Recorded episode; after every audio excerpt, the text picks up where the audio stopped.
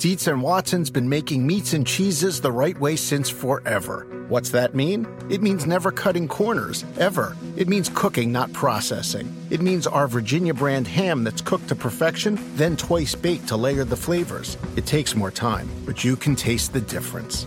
We come to work every day to do it the right way, even if it's the hard way. Because if it's not right for us, it's not right for you. Dietz and Watson, it's a family thing since 1939. The longest field goal ever attempted is 76 yards. The longest field goal ever missed? Also 76 yards. Why bring this up? Because knowing your limits matters, both when you're kicking a field goal and when you gamble. Betting more than you're comfortable with is like trying a 70 yard field goal. It probably won't go well. So set a limit when you gamble and stick to it. Want more helpful tips like this? Go to keepitfunohio.com for games, quizzes, and lots of ways to keep your gambling from getting out of hand. This episode is brought to you by Progressive. Most of you aren't just listening right now, you're multitasking. But what if you could also be saving money by switching to Progressive? Drivers who save by switching save nearly $750 on average, and auto customers qualify for an average of seven discounts. So multitask right now. Get your quote now at progressive.com. Progressive Casualty Insurance Company and affiliates national average 12 month savings of $744 by new customers surveyed who saved with Progressive between June 2022 and May 2023. Potential savings will vary, discounts not available in all states and situations.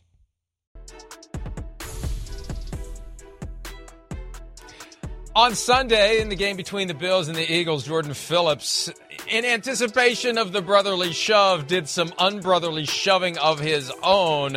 If you're going to go offside, you may as well make it count. Here's Jason Kelce in his appearance on WIP Radio in Philadelphia with his thoughts on the hit that was applied to Cam Jurgens by Jordan Phillips. Teams are really, you know, trying to stop that play. They talk about it all week. I'm sure they label it as some type of like level of toughness to stop the play. I thought it was bullshit the time. I really did, and I I said so to the official on the field. I said, "Listen, I've been running that play a lot a lot of years. Um, I have seen people jump off sides. He made zero effort to stop after Yeah. he jumped off sides. Absolutely. He purposely he purposely tried to hurt Cam Jurgens. He and did. I thought it I thought it should have been a personal foul, and I think he should be fined for that play. Now I'm not going to comment on the rest of the game. There were things happening with the fans. I don't know what happened that got him that fired up, but I thought that play in particular was absolutely a disgrace that the NFL should not allow. I really Yeah. do. And I don't know Jordan Phillips. He might be the best guy in the world, but that, in my opinion, the NFL needs to do something about because that shouldn't be allowed in this game. Yep. At this level, I thought, the, and I thought the officials did not do a good job of officiating that play. I agree. I, I really was I a think that that was so clearly not a offsides. That was a personal foul, yeah. and it I- should have been stipulated right from that moment. And because they didn't call that, you saw things happen throughout the rest of the game. Look, on the surface, and if we look at that moment in isolation, I can agree with Jason Kelce completely.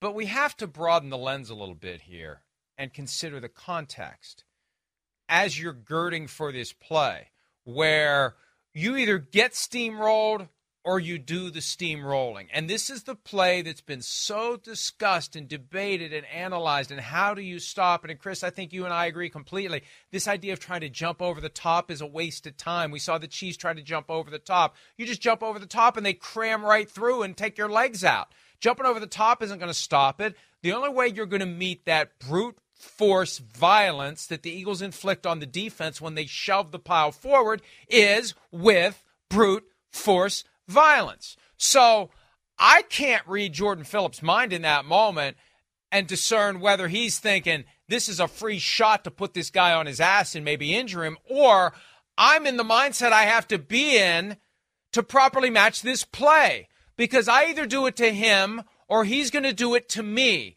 And we're sick of getting pushed around by this thing. We're going to be the ones to prove this is how you stop it. And I'm going to shove as hard as I can.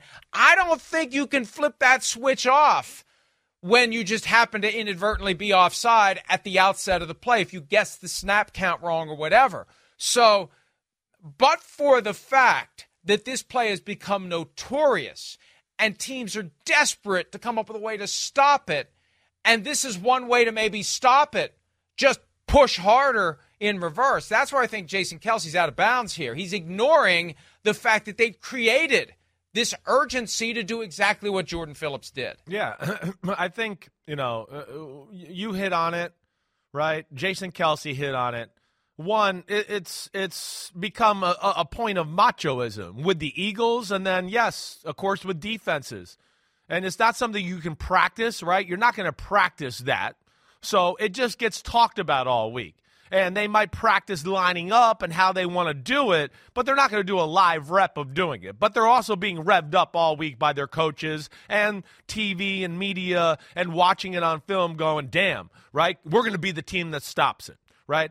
Now, I think I think Jason Kelce's being way too harsh here. Way too harsh. Like incredibly too harsh trying to take money away from a guy, right? First off, that, that's just that's kind of a low blow in itself. Second off, Jordan Phillips is 6'6", 345 pounds. Once he takes a step, he's going.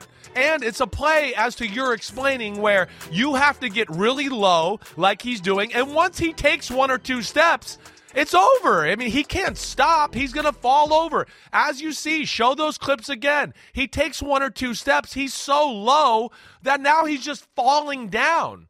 It's too late at that moment. Is he driving his leg? Sure.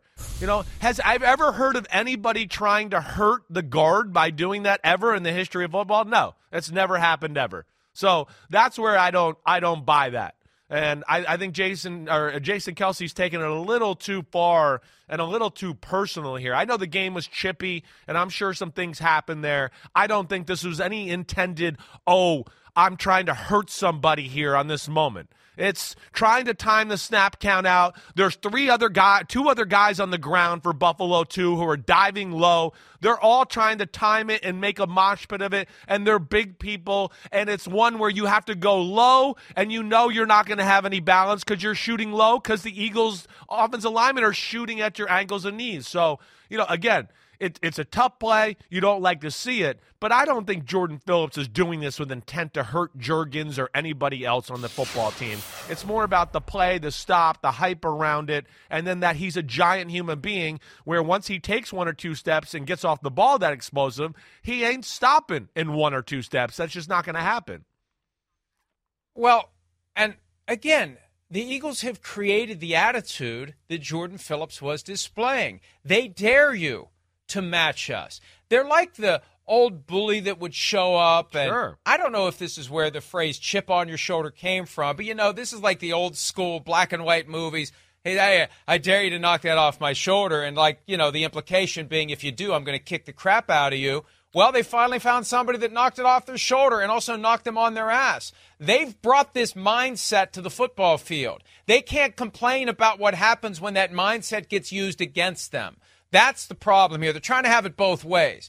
I got no problem with the play. I've come to like it. It's like hearing a catchphrase on a TV show when they line up and do it. And I'm fascinated by what may happen in the future. Will other teams yeah. get the centers necessary? Like you said, they've got three centers across the board, not a center and two guards, but three centers who can get low and do it, and a quarterback that can do it. And how can you come up with a defense to stop it? Well, the Bills are experimenting with it, and they were they were ready to push back. So don't whine about the fact that they pushed back. You created this by taking full advantage of the rule that allows people to be pushed from behind. Period. Yeah. On that note, the yeah. 49ers are going to be trying to stop it this weekend. Here's Kyle Shanahan on defending the brotherly shove. How do you practice uh, defending the, the tush push by? How, obviously, you can't do the physical. We're going to do like 10 live reps of it today. And I'll see if we have anybody left after it. Um, no, you don't practice it. It's, How do you prepare to, to, deal with that? It's such a big part of their. You just you coach it up, tell them where we want guys and stuff, and um, not going to spend a lot of time on it, but we're going to talk about it, show it, and do as good as we can. See, that's the problem. You can't practice it. The Eagles have perfected it in game situations because they do it all the time. It's almost like when remember when Peyton Manning didn't do well against a 3-4 defense because you never saw a 3 4 defense. The 3 4 defense is a 3 4 defense all the time. they're able to do their three-four thing. Was it? Am I remembering that properly? Yeah. There was a time where he was completely bedeviled by a three-four defense because he never saw a three-four defense. I don't know I mean, if, was- you're the defense, you, Yeah, yeah. I don't know if I it was thought it was Peyton, Peyton but there might have been oh. somebody else. Yeah, I, I think it was somebody. I don't know. Remember Peyton being bedeviled by anything, so that's why I'm like, I'm not sure if I remember that. Right. But but the defenses never face this. The Eagles don't have to practice it. They they get live reps every week. They don't need to practice it. And so here you are. You've never practiced it. You've never seen it in a game, and you got to figure out what you're going to do. And I, I'm look. I I think that it's the context that makes what Jordan Phillips did understandable. And whatever that wall of large bodies for the 49ers when you go and and, that talk about irresistible force meeting immovable object you think the 49ers aren't going to be ready for this? You think that the the Eagles are relishing what they're going to be trying to brotherly shove their way into if they do it against the 49ers? And whether Jordan Phillips meant to do it or not, Cam Jurgens has a little something to think about after getting put on his ass last week. Yeah, uh, he does. It- you know, this is as we talked about. You know, a few minutes ago when we were talking about the Cowboys. You know, the Eagles and the 49ers, it's it's big mofo versus big mofo on both sides of the ball all game long.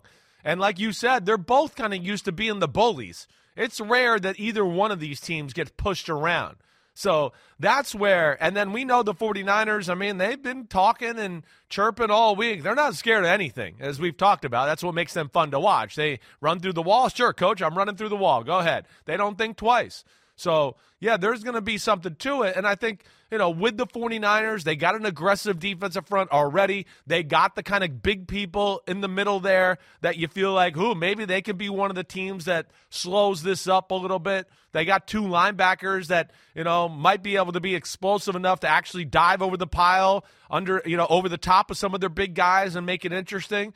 Also, too, Mike, you know, what what do you got to lose in that moment right now with the inevitable they're going to get 2 or 3 yards on the tush push so let's try to you know time the snap count out be a little aggressive so what if we get a 5 yard penalty you know they're about to get 2 or 3 yards on the tush push so let's see if we can jump the snap count and make it interesting. I think there's a lot of things that come into play here. The big thing is you want to keep Philly out of anything more than two yards. You know, when you can keep them out of that, you know, fourth and two or third and two and make it more than that, then they're unable to do it. And we'll see if the 49ers can accomplish that on Sunday. Hey, and and that's why I've been saying all along that the biggest advantage for the Eagles is it shrinks the sticks. Everybody else has ten yards. They've got eight, eight and a half, nine yards. Because once you get in that zone, all you got to do is activate the brotherly shove and you get your first down. Or you get close to the end zone and you get your touchdown. But the 49ers may give them more of a test than they've ever faced. By the way, Let me th- oh, yeah. multitasking Right. during your last answer. Let Yeah. me just say one thing Right. The the Peyton Manning three four defense thing was real. It was that was real? an issue. Yeah. that was an issue. Yeah. Yes, I was. This That if was I'm losing my mind, this is not evidence. No, no. What was it like the Steelers playoff game? Some of those is that what they're referring to? It was it was mainly a playoff thing, and it's Right. Belichick. Yeah, I mean, if it's Beli- the yeah. Patriots, Right. Patriots confounded Yeah. with the three four in yeah. the postseason. Less teams were running three four then, and three four, yeah, gave you more ways to pressure and move fronts around, and it was, you know, not a lot of teams were doing it. It's more of a thing now, but yet, of course, now the game's based at a nickel. Here's another, just like food for thought, unintended consequence of the tush push. It kind of arised a few weeks ago. I think it was the Dallas game, but. This is where I think the NFL is going to have to change their rules on spotting or moving the ball on fourth down, right? There was a play a few weeks ago in the Dallas Cowboys game where there was a bad spot on the ball. It should have been like fourth and three and a half. But instead, they spotted the ball wrong and made it fourth and one. And you can't challenge that, really. You're, you don't win the challenge no matter what because it doesn't change the down, right? And a fourth down, you don't move the sticks. So it's it's it's one that yeah, the spotting of the ball, you lose the challenge, but it's a big thing when you play a team like the Philadelphia Eagles. I hope I'm explaining that right. To keep them out of that Yes. situation, I would want to go, wait, it's about to be fourth and one. Wait, I think his knee was down. It's fourth and three and a half. I want to challenge that, but you lose the challenge when you do stuff like that. You know, that's that's the problem there. there's nothing to be gained. In fact, I don't even know. Yeah, so th- that that's where something I think the NFL might have to remedy as they go on. It's a good point. I mean, if the Eagles, as a practical matter, have shorter sticks than everyone else, and they're getting the ball into that zone where it's just press the tush push Yeah. brotherly shove button Right. and you get your first down, you want to be able to keep it out of that zone. Exactly. If you can. Right. Not the easiest thing to do, especially if they're having bad spots. Pete makes a good point here about when they get near the goal line. And if you are offside, Yeah. it's half the distance. It's still the same play. Yeah. Are teams now going to be more inclined to deliberately go offside and put Cam Jurgens on his ass, put Jason Kelce on his ass, put every across the board, just send them all. Have people flying early, over the top, just to you mess them up. Right. Have Just people flying over the and do a top. live- yeah. Yeah, Yeah. yeah. I, I because what's the downside? Right. They move the ball that far. Exactly. The risk reward is worth it in that department right there. And, uh, you know, that's what I was saying where I know I took a lot of flack from, you know, the Philly fans. I wasn't, tr- I'm just talking football. I'm not trying to make it personal to them. Uh, listen, I'm one that thinks this play should be allowed and allowed as long as you can't change the rule because one team is awesome at it and the rest of football is not, you know. But, Right. but yeah, my point is that, yeah, I think you're getting to a team, a team in a time of the year where teams are desperate and you're playing the 49ers who play that way anyways where you, they might take some overly aggressive chances to stop that type of play and that's of course going to be taking some chances and diving and putting their bodies in position to where they can hit Jalen Hurts. And this is the nuance that I think it's important everybody understands here. We're not saying go do this. We're not saying you should do this. You should take advantage of the free cheap shot when it's fourth and goal from the two inch line. All you're giving up is one inch of real estate. So go hit Cam Jurgens, go hit Jason Kelce, go jump over the top and take a free shot at Jalen Hurts. We're not saying they should do that. We're saying That's just the That they could of do that. Yeah, it's the reality And of the what- situation. And what Jordan Phillips did may have kind of accidentally unlocked because we all heard the way Gregg Williams was talking before that playoff game, Saints 49ers 2011, early 2012, that ridiculous cartoonish over the top stuff. After the Bounty Gate postseason run, we know that that element is still kind of out there. It may not be to the same degree that it was. I think the players feel a greater responsibility to take care of each other than Yeah. they used to Agreed. because of the enhanced sensitivity to health and safety. But, but, this play and the way the Eagles do it, here comes the bully. The bullies of Broad Street. Here they are. I dare you to knock this this chip off my shoulder. Somebody's going to do it. And they're they're asking for it. And again, I don't mean it to say someone should do it. We're reacting to what they've created. They've created this old school we will kick your ass play and you can't stop us. They can't be surprised if somebody decides to come up with some way to give them a taste of their own medicine. Yeah. You can't have it both ways here. You can't have a play that is premised upon brute physical violence and get upset when somebody says, hmm, you know what? Maybe a way to defend against this play that is founded upon brute physical violence is to use brute physical violence. Yeah. And we're not saying anyone should. We're just saying, you know, you're always thinking about how the game's going to evolve and Yeah, how it's going to change. tactical. Right. And- right. And and really, what are they going to do? I mean, take the point that Jason Kelce was making about Jordan Phillips. What are they going to do if the entire defense leaves a half second early and just flattens the front line of the Philadelphia Eagles? What are they going to do? They're going to call unnecessary roughness on all of them? And even if they do, Chris, even if they would call unnecessary roughness in that spot, it's still half the distance to the goal. Yeah. Down So, there, you're right. We're, Right. we're not we're not saying anyone should. We're just being realistic. As they dare defenses to stop them, somebody's going to take them up on it at some point. And what Jordan Phillips did may have been the first step toward defenses taking them up on the brazen invitation to try and stop us. Yeah, no, I, I think that's right. And as you know, you get towards the end of the year here, and you're playing better teams and desperation and playoff football. you know, I think you're going to have teams toy and toy with more ideas to, to try to figure that out. So we'll see where it goes. But it is definitely one of the good aspects of this game. I mean, between Deebo Samuel and what he's saying, and Haason Reddick, and them going back and forth, and A.J. Brown telling, you know, the Eagles fans to troll Deebo Samuel on social media and all that stuff. It's great. It really is. I think there's a a a little bit of a old school personal you know, touch to this game right here that we don't see a whole lot uh, you know, in this day and age in football now with salary cap, free agency, and teams moving uh, all over the place. I, I, feel like this one is, is personal, and it's been circled on the calendar by both teams all offseason, and we're finally going to get to see it, and it's going to be Clash of the Titans there. And, and, and uh, Chris, that just underscores the point we've just been discussing. The 49ers, of all the teams out there on the Eagles schedule, the 49ers are the most likely to say, we are going to throw everything we can at this brotherly shove and try to shove it up your butt. They're the team most likely to do it. Because again, and I cuz I'm concerned that, you know, somebody's going to find a way to take a a one minute clip of what we've been discussing and, and try to drag us Yeah, that's usually what happens. We're not saying we're not saying anyone should. We're just being realistic about what could happen, sparked by Jordan Phillips offside and Jason Kelce's arguably hypocritical response to it because they've created the atmosphere that results in the possibility of someone pushing back the way that they push everyone in a very violent, aggressive, brute force way. That's all we're saying. Okay, through all that, the 49ers are favored to win this game.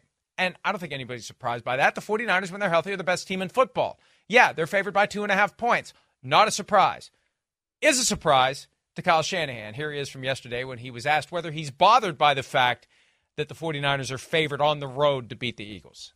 Does it bother you at all that you guys are the favorites going into this game? They're the home team. They, they've lost one game, but you're the favorites. Yeah, I mean, it doesn't make a lot of sense to me, but I don't really know how that stuff works, so um, I don't really know why. It is random. Well, I mean, it's not random. Here's how it works generally the sports books want to have equal money on each team, so they make the VIG, the 10% that the winning side pays. You bet 11 to win 10. That's how they make their money. And if you hit it just right, where it's, and I'm just using round numbers for ease of right. conversation, $100 on the 49ers, $100 on the Eagles, the sports book doesn't take a bath. And I think every once in a while, maybe the bookies get a little tempted to push it one way or the other to to invite more action on one side because they think you know they're they're gamblers too. I mean, hey, it's it's no fun if all you're trying to do is rig it so it's equal betting. Every once in a while, I think the sportsbook operators think, hey, we can play this a little bit and make some extra money here. But that's the reality.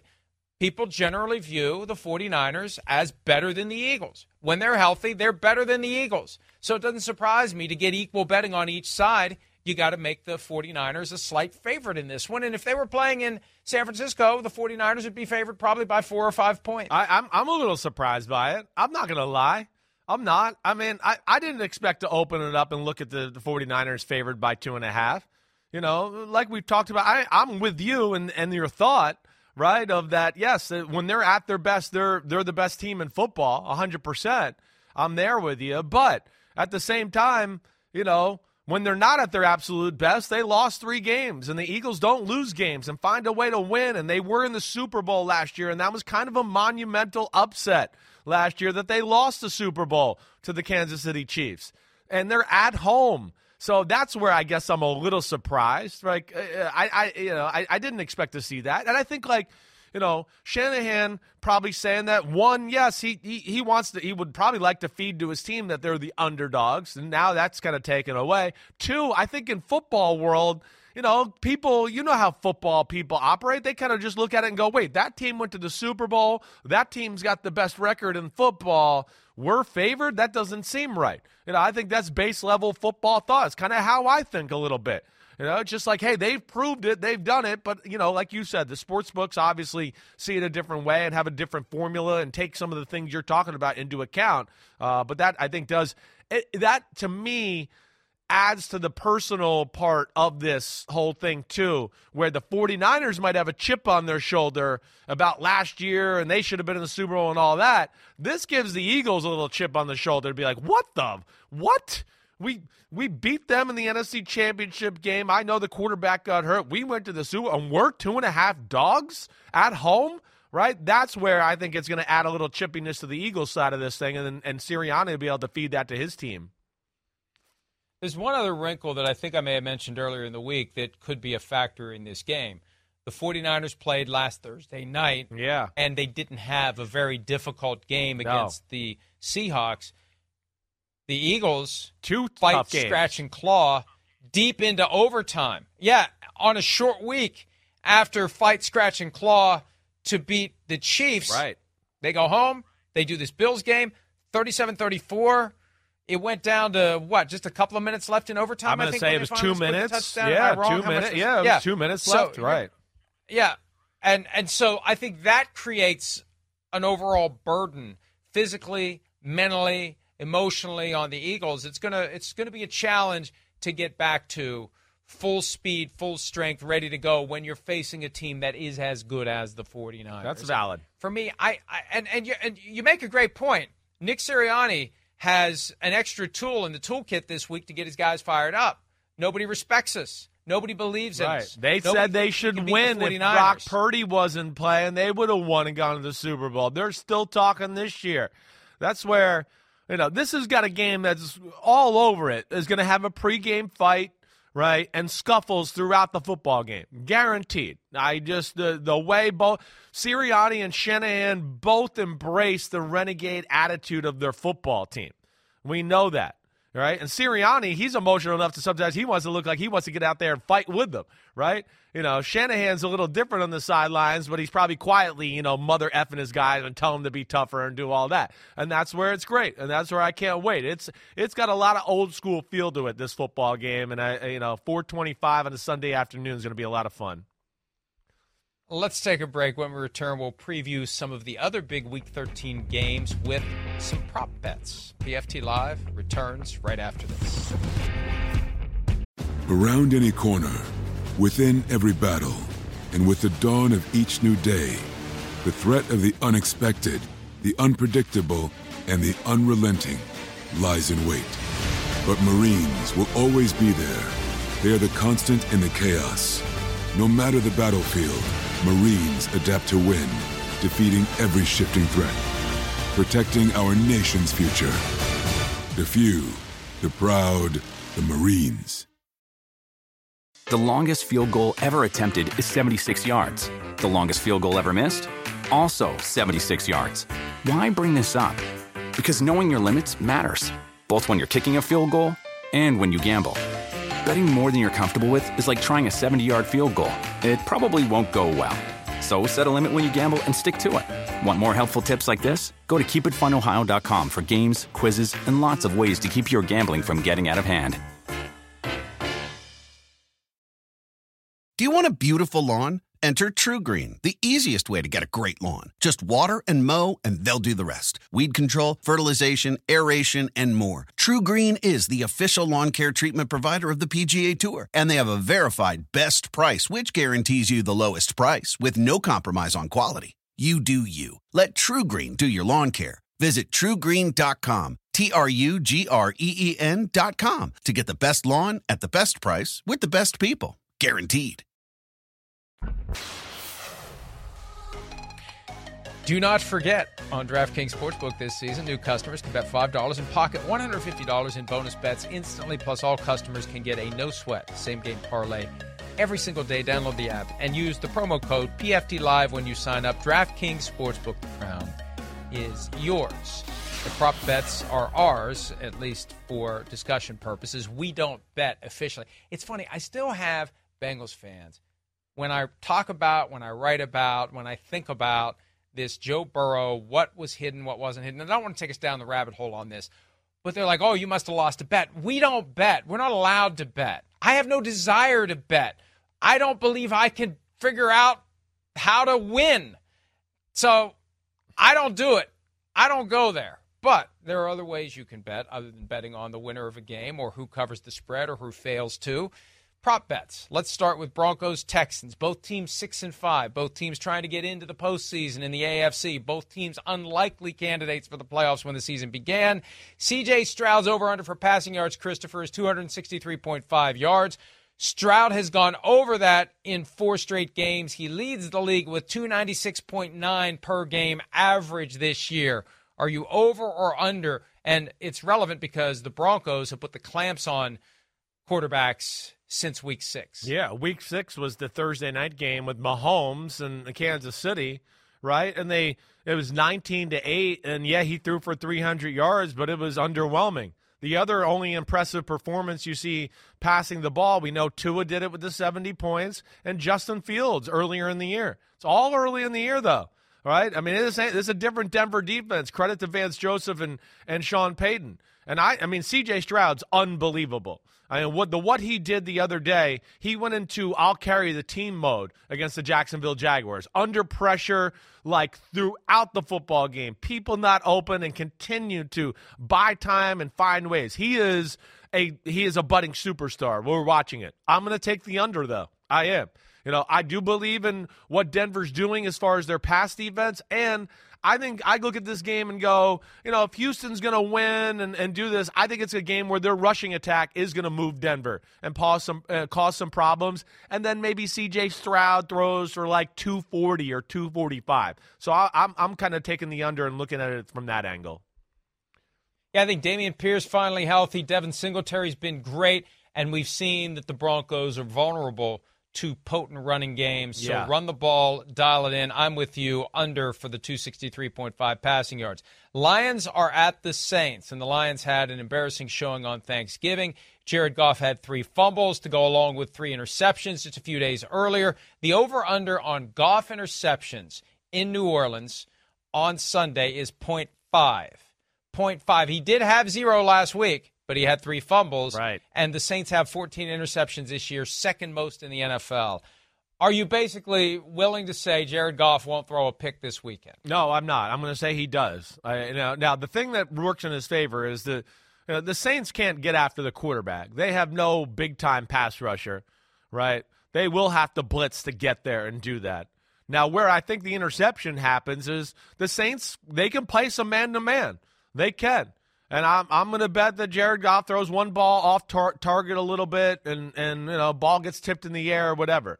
But yeah, they, they got some young talent or some talented guys in that Saints secondary. Watch watch this this Paulson Adebo. You know, he was one of my favorite corners in the draft two years ago out of Stanford. He's phenomenal. He's the best corner on their football team. Even when Marshon Lattimore's healthy, the best corner on their football team is Paulson Adebo. You know, he will match up with Amon-Ra St. Brown and be on the island and do that. But I'm going to go over here, Mike.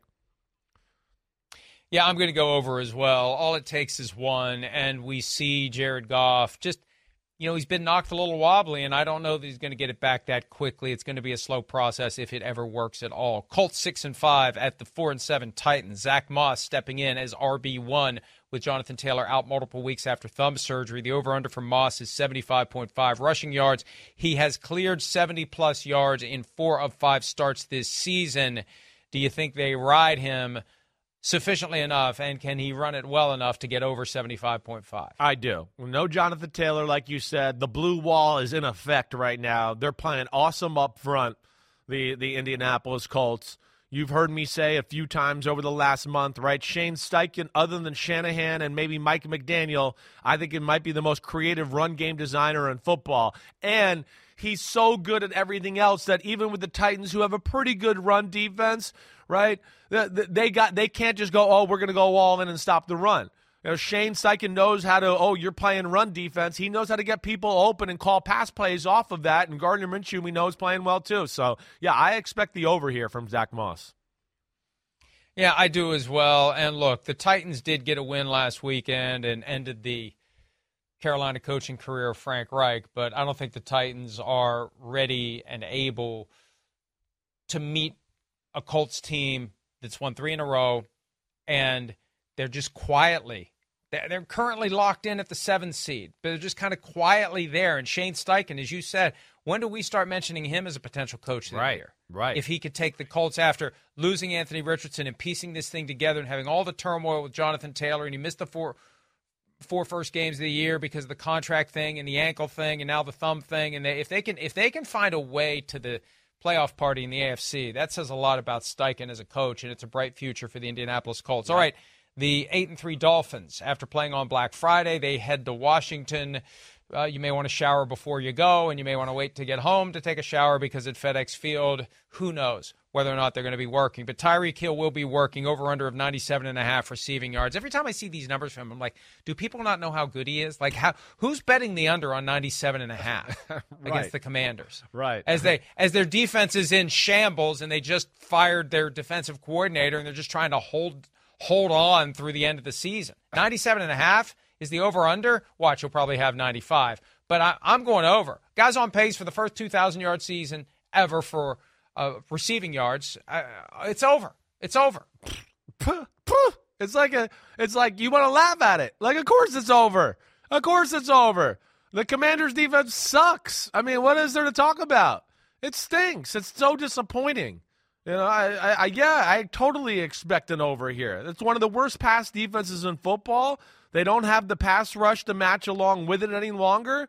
You know, they're fighting still. I'll give them credit there, but uh, you know, this is a different animal they're cu- they're going to be playing with this weekend. So yeah, I'm expecting an over here with Tyreek Hill. Yeah, and I it, I I'm told that the firing of Jack Del Rio was not a precursor to firing Ron Rivera if they get embarrassed at home by the Miami Dolphins. They do go into their bye next week. It would be the ideal time to make a change if they want to pivot to Eric Bieniemy for the rest of the season. I'm told that ownership believes Ron Rivera has done enough to deserve the opportunity to finish the season and have a full evaluation. Then I wrote about that last Friday or Saturday on PFT. I still think if it's ugly, if it's nasty, if it's 45 to 10 again, I think that opinions potentially change, and you really don't know that until you live through it, until you're David Tepper exiting the locker room shouting the F word. We'll see. We'll see if there's any. You know, that's now the thing to watch. That's now the clock uh, striking 12 for the coach. Any account of an owner leaving a locker room and yelling the F word means that the coach is getting fired the next day. Yeah, we now know that. So, uh, so yeah. reporters in D.C. keep an eye out for Josh Harris dropping f bombs or Magic Johnson dropping f bombs after the game on Sunday. That may mean that the next day is going to be a bad one for the head coach. I feel like they're reluctant to do that, and they don't want to do that. They don't want to sign Ron Rivera, and it feels to me like because they're they don't want to be stuck with Eric Bieniemy or be stuck in that conversation or cornered into it. That's what it feels like, right? I, I you know. I, I uh, so I, I don't really know there why why that is right? I think I said last week I thought he would have got fired before the Thanksgiving Day game if they didn't have a Thanksgiving Day game, right? But I get the sense too that they want to keep their options open and they don't want to go, hey, Eric Bieniemy be the head coach, and then all of a sudden it's kind of good, and then they're, oh no, we kind of have to go to him. That's what I I get the sense is going on in Washington that everybody knows that that's what everybody's going to be looking at, and there's going to be such pressure on that situation if Bieniemy does take over and there is success and they look good. That I don't think Washington wants to be cornered into. Oh no, now we have to hire him as the head coach. So we'll see where that goes, but I think that's certainly part of their process in, in Washington if you're considering him as an option, there is an argument to be made that giving him an opportunity to audition for the job on the job makes sense. But there is a concern that I generally have about interim coaches.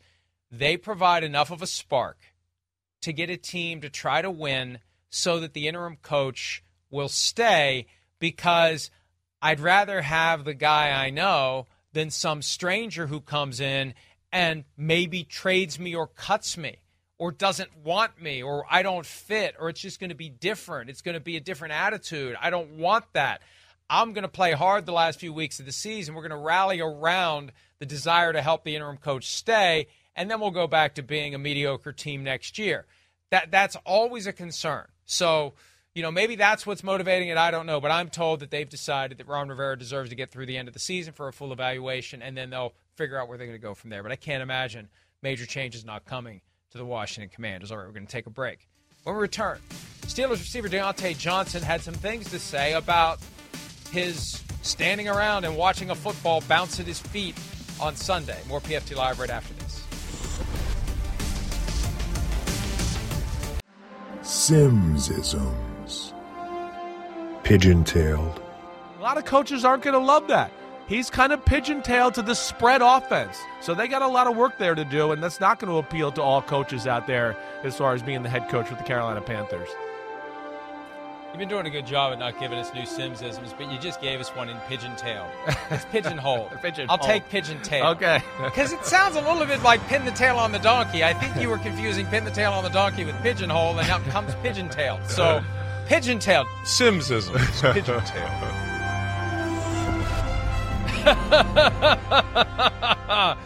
well done. Well go. done. You really haven't given us one in a while. Like you had a run where it was like you got a word of the day calendar. You were, I mean, you were showing off for a while. I, so I really that- don't that's a good intend to do it. You know, people that know me, my family, whatever. It just I, I don't know how it's happened. I talk so much and and I have a lot of these saying and phrases in my head, and then when it comes time live, and you know you're thinking about a bunch of things, I combine them. I don't know what the hell I do. I, I certainly don't intend to do it or not try to do it. I'm not like, oh, let me not make sure I don't embarrass myself today with another Simsism. The loose barometer for me as to the fact that you've been doing well lately is I don't get the emails. Yeah, right. Pointing right. out new ones or or old ones that they either didn't know about or they've forgotten about. So, uh, although I do get all the time, all the time. Will you please tell him it's not Bengals, it's Oh, Bengals. I, get constantly get it too. all the time. It's they're so offended All by the it. time. I know. I it's it's. I'm sorry. I don't know. I don't know where. I, I'm from Jersey. It's a hard thing. You know. I, I you know I grew up with the Bengals, hearing that that music group, and I think. You know, I've just heard people call it that way. Let alone, I grew up with a father who was from Louisville, Kentucky. He was into Cincinnati sports, and for the longest time, he argued as a kid when I was a kid that Cincinnati was not Cincinnati, it was Cincinnati. That's how he said it in Louisville, Kentucky. So that's the way it was supposed to be said. No, you're wrong. It's Cincinnati. It's Cincinnati Bengals. And I was like, what? It's Cincinnati. Look how it's spelled, Dad. So I think my dad is part reason why I'm all messed up with that, that team name there. Well, on Sunday, the Pittsburgh Steelers were playing in Cincinnati against the Bengals, and there was a moment where a ball was on the ground at the feet of Diontae Johnson. One play after he had caught a touchdown pass that wasn't ruled a touchdown, he made no effort whatsoever. It's almost as if he didn't even notice the ball was there. Johnson and Mike Tomlin have both addressed this week the apparent lack of effort by the player after the fumble that he could have easily recovered. Here they are. Diontae can't let the emotions of the previous down affect his next down. That's not me as a player. That one play doesn't define me. Uh, never will. Uh, you know, I, I didn't come up playing football like that, so obviously it's, it looks bad on film. You know, it's, from here on out, just going forward, you know, just be smart. Just keep playing to the whistle blows. Diontae, how did your teammates respond to what you had to say? They didn't respond. They was just listening to me tell them that I own up to the play. He apologized to his teammates for that lack of effort. And it's beyond me, Chris, that every football player, by the time you get to that level, isn't wired to grab a ball whenever the ball's on the ground, whatever the circumstance. If the, the like the ball is the thing that you that, that's the game. Possession of the ball is the game. Except when you're trying to avoid like touching a a, a blocked field goal, the Leon Lett thing, or you're trying to get away from a punt that's bouncing around and you don't want it to touch one of the returning team's players before it touches one of the punting team's players. There are certain circumstances where you want to stay away. But in a situation like that, when you're on offense or defense, a scrimmage play, if the ball is on the ground, why are you not picking it up or diving on it? Yeah, not a good look, right? And and of course Diontae Johnson has had some moments, you know, as far as the Steelers and the sideline and complaining and you know having little issues like that where you know it just piles on. It's it's it's not good for him professionally, right? And like you said, uh, usually NFL players are in the NFL because they're the most passionate and do all the little things and and understand the game. That's that's sometimes the difference between the the college player and the guy that moves on to the NFL. And you add on top of that, like you know, I know, my mama knows, everybody knows that ain't the Steeler way. I mean, we know Mike Tomlin and that group there. It's psycho craziness. Get the ball, hit people. We never give up, pedal to the metal, go forward no matter what type of attitude there in Pittsburgh. So that's where I think he probably felt the duty to speak to the team and say that. Because right now, they know they're not playing well on offense. So the one thing they can control is effort, physicality, and all that. And that's how they're winning games. So they certainly don't want that to start to spread through the team and, and, and that bad look of what Diontae Johnson did on Sunday. And the irony is, he might have been dejected because he believed he dropped the touchdown pass. The truth is, he caught the touchdown. Yeah, pass. right. It should have been right. a touchdown. It should have been challenged, and it was not. We discussed that yesterday. Mike Tomlin's explanation. I'm still not sure I buy it. The idea that he thinks they err on the side of calling it a score because they know it can be reviewed if it is. I, I, I still think he should have thrown that red flag, and we never would have had that moment of the ball bouncing around on the ground. All right, uh, let's go ahead and take a break. When we return. One of the worst teams in football deserves a little real estate because it looks like their starting quarterback, Mac Jones, may finally be done. We'll talk some Patriots and who will be playing quarterback this weekend when PFT Live continues right after this. Who's that? Jordan Love.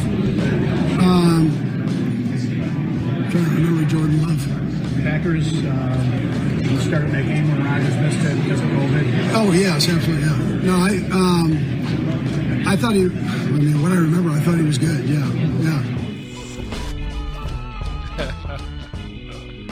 Andy Reid, not quite sure who Jordan Love is or was, and he's played against him. The COVID game, the COVID toe game by Yeah. he who shall not be named during this broadcast. That was Jordan Love playing against the Chiefs. We had the video of it there. He's game planned, although he's not probably heavily involved in the defense, to face Jordan Love. He will face him again on Sunday Night Football on NBC and Peacock. Again, and it's just funny. Some of these games, when you start peeking ahead on the schedule in October, it's like, oh, God, we got that game? Yeah. And then as we get closer, it's Yeah, like, hey, good, hey, you know, good. the- Right. Who, who, yeah, the Packers are looking good, and who knows what the Chiefs are going to be doing now? They they have a good game and a bad game. Can they find their groove? Yeah, I I think this becomes a great game, and maybe Andy Reid will know full well who Jordan Love is after this one. I, I, I think. Well, you know, it's not fair. Like, right? That was at what? The was that the co- owners' meeting, right? When he did that, or was that the combine? meetings, yeah, yeah. yeah. I mean, No, gosh, the meetings. Season's out of your mind. You've won the Super Bowl, right? Yeah, I'm sure he's being asked about his own team, and then they're like Jordan Love, and he's trying to think about his own team probably, and like what? I mean, you're asking me about a quarterback on a team that's not in my division or conference. So it was a little bit, I think, of an oddball question there to throw it at a head coach. It's like, you know, uh, so, so but but the game, to your point, I do think has some excitement at Lambeau Field, right? And last week, the Detroit Packers football game. First off, we, we we know this. The Packers have a lot of really young, talented football players. They're dangerous. And last week was the first time, and it's been going this way, where they just full fledged ran the offense and let it go for Jordan Love and he delivered. And they were aggressive, and it didn't feel like they held anything back or worried how he was going to look or if he was going to turn over, turn the ball over. I think he's in the trust tree up there. And we know Kansas City, they're aggressive on defense and do some stuff. You better be careful against Christian Watson, Christian Watson and Jayden Reed and Romeo Doubs and company. They got some firepower, and Jordan Love ain't afraid to, to let it loose a little bit. So that's where it could be fun on Sunday night.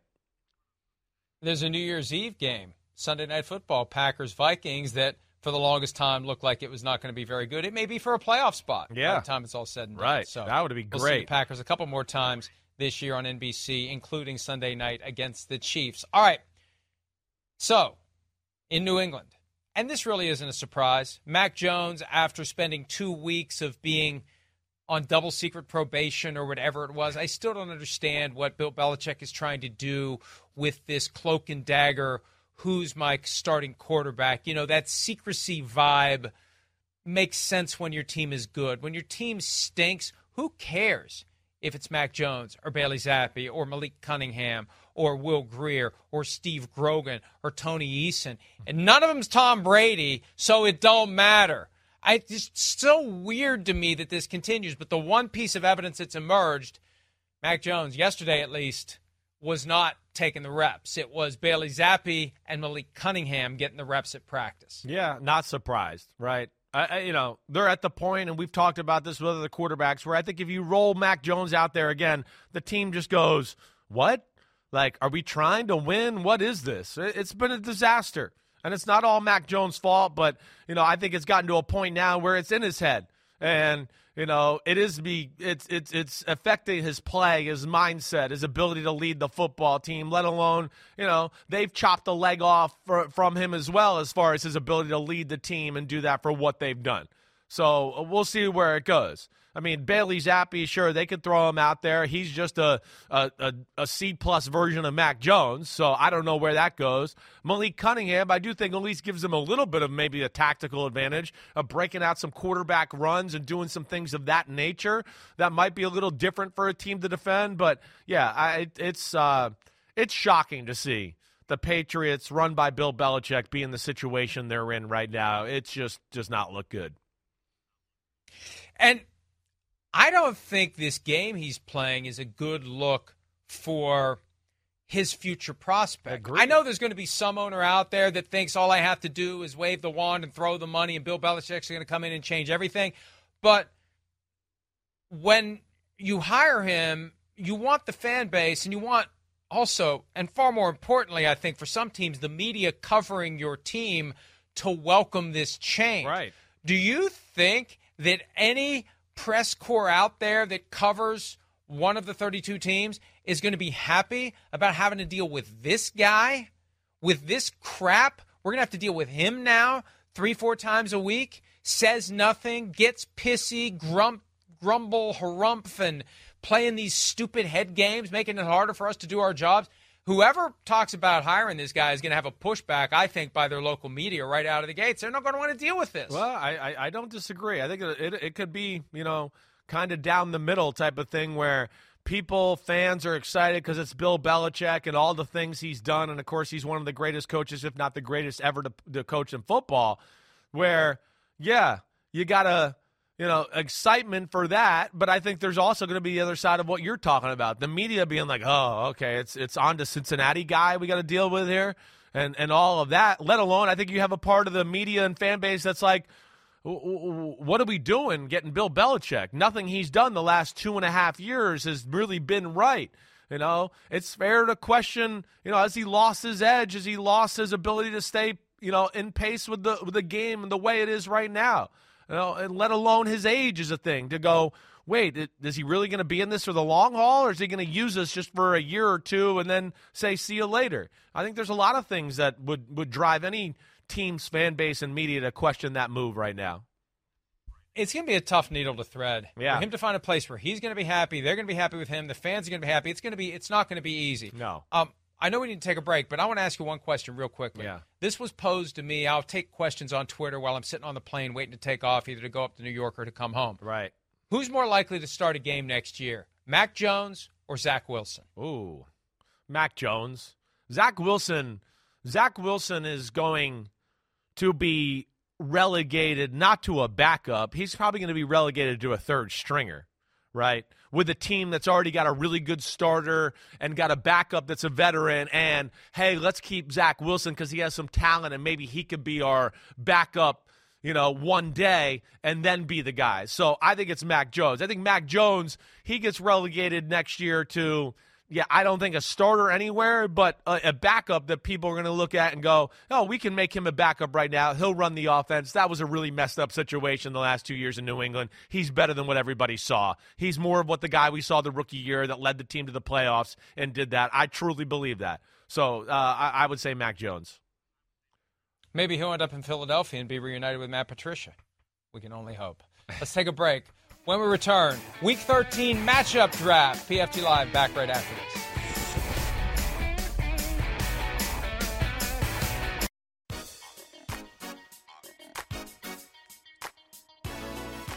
Hashtag TBT. Oh, not man. TB12.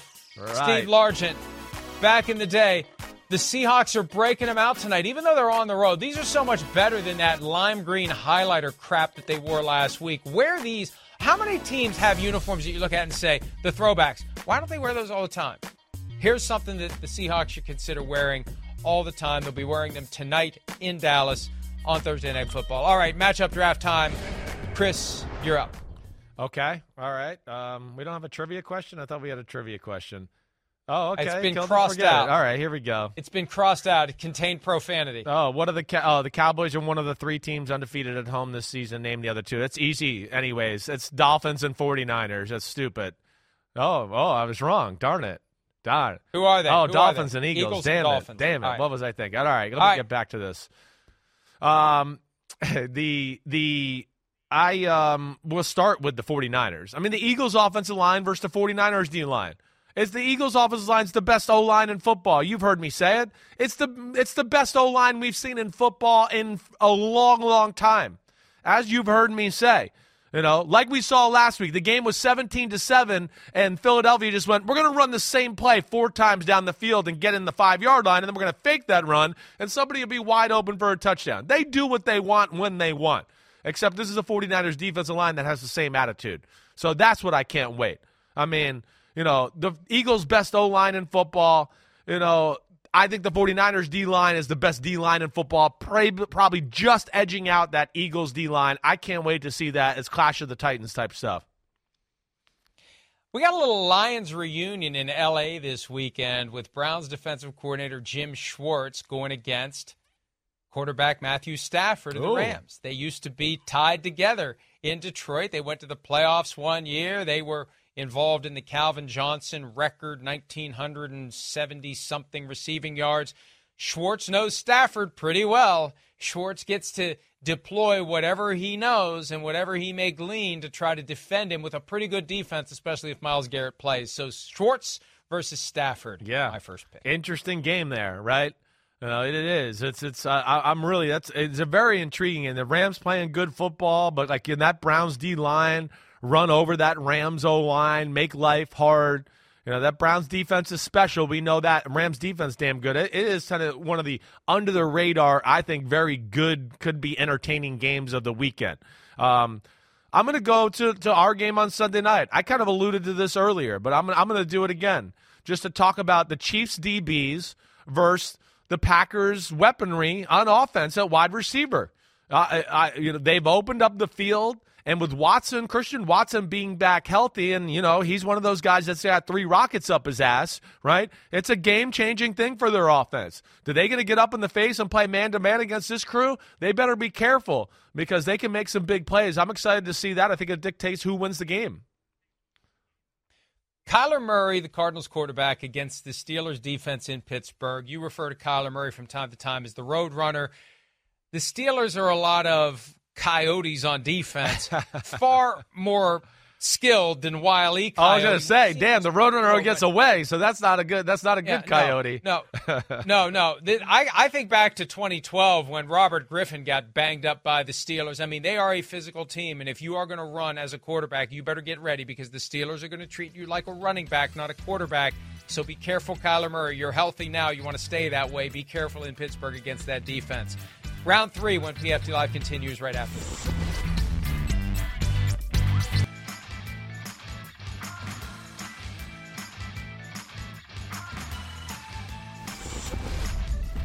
All right, one more round for Week 13 matchup draft with six teams on bye, so we don't have as much to choose from as usual. Everybody played last week. Six teams off this week. Chris, what's your third pick? Yeah, I think I'm going to go to C.J. Stroud versus the Broncos pass defense. Broncos pass defense, we talked about it earlier, has been holding people in check, right? It doesn't matter who it is. Mahomes in Denver, three interceptions, didn't look good. Josh Allen in Buffalo, it didn't look good. So Denver's found something. CJ Stroud is as hot as any quarterback in football right now, right? That's going to be interesting to see. Can he carve up this Denver defense the way he's been carving up everybody else? Speaking of CJ Stroud, the team whose coaching staff and scouts unanimously wanted Bryce Young instead, the Carolina Panthers post Frank Reich, with Thomas Brown as the offensive coordinator, Jim Caldwell acting as special advisor to Thomas Brown. Can they get enough out of Bryce Young to keep David Tepper's head from exploding as the Panthers try to beat the Buccaneers on Sunday? Yeah, that, Probably that's, not. That's interesting. See if they get a little juice from the new coaching staff here and see what happens there. But uh, yeah, they needed some bright spots for Bryce Young and get him going. That's it for now. The Joint Mega Picks podcast coming later today. Check that out, and we'll see you Friday morning. See ya. The longest field goal ever attempted is 76 yards. The longest field goal ever missed? Also 76 yards. Why bring this up? Because knowing your limits matters, both when you're kicking a field goal and when you gamble. Betting more than you're comfortable with is like trying a 70 yard field goal. It probably won't go well. So set a limit when you gamble and stick to it. Want more helpful tips like this? Go to keepitfunohio.com for games, quizzes, and lots of ways to keep your gambling from getting out of hand. When you need mealtime inspiration, it's worth shopping Kroger, where you'll find over 30,000 mouthwatering choices that excite your inner foodie. And no matter what tasty choice you make, you'll enjoy our everyday low prices, plus extra ways to save, like digital coupons worth over $600 each week. You can also save up to $1 off per gallon at the pump with fuel points. More savings and more inspiring flavors make shopping Kroger worth it every time. Kroger, fresh for everyone. Fuel restrictions apply.